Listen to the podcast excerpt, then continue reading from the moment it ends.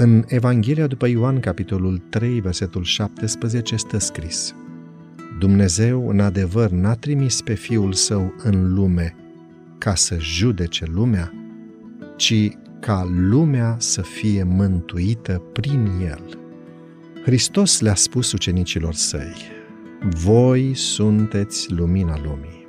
Asemenea soarelui care iese la iveală pe cer ca să umple lumea de strălucire, și urmașii lui Hristos trebuie să reverse lumina adevărului peste cei care bâșbie prin întunericul erorii și superstiției. Dar urmașii lui Hristos nu au lumină în ei înșiși. Lumina cerului este cea care cade asupra lor pe care ei trebuie să o reflecte prin ei spre lume. Lumina vieții este oferită gratuit tuturor. Oricine dorește poate fi călăuzit de razele luminoase ale soarelui neprihănirii. Hristos este marele remediu pentru păcat. Nimeni nu poate da vina pe împrejurări, pe educație sau pe temperament pentru a scuza viața de revoltă față de Dumnezeu.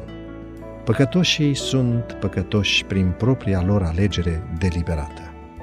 Hristos a spus, și judecata aceasta stă în faptul că, odată venită lumina în lume, oamenii au iubit mai mult întunericul decât lumina, pentru că faptele lor erau rele. Căci oricine face răul urăște lumina și nu vine la lumină, ca să nu-i se vădească faptele. Când sunt prezentate cerințele lui Dumnezeu, cei care iubesc păcatul își demonstrează adevăratul caracter prin satisfacția cu care arată spre greșelile, erorile creștinilor declarați. Ei sunt mânați de același spirit ca și stăpânul lor, satana, despre care Biblia spune că este pârâșul fraților. Să se spună ceva rău și repede, acesta va fi exagerat și răspândit din gură în gură.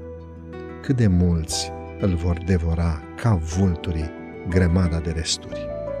Adevăratul creștin care lucrează după adevăr vine la lumină pentru ca să îi se arate faptele, fiindcă sunt făcute în Dumnezeu.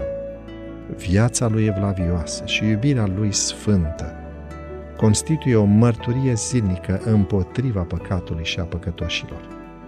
El este o reprezentare vie a adevărului pe care îl mărturisește. Despre acești urmași autentici, Isus declară că nu este rușine să-i numească frați. Toți cei care vor primi viața veșnică la sfârșit vor manifesta aici entuziasm și devotament în slujirea lui Dumnezeu.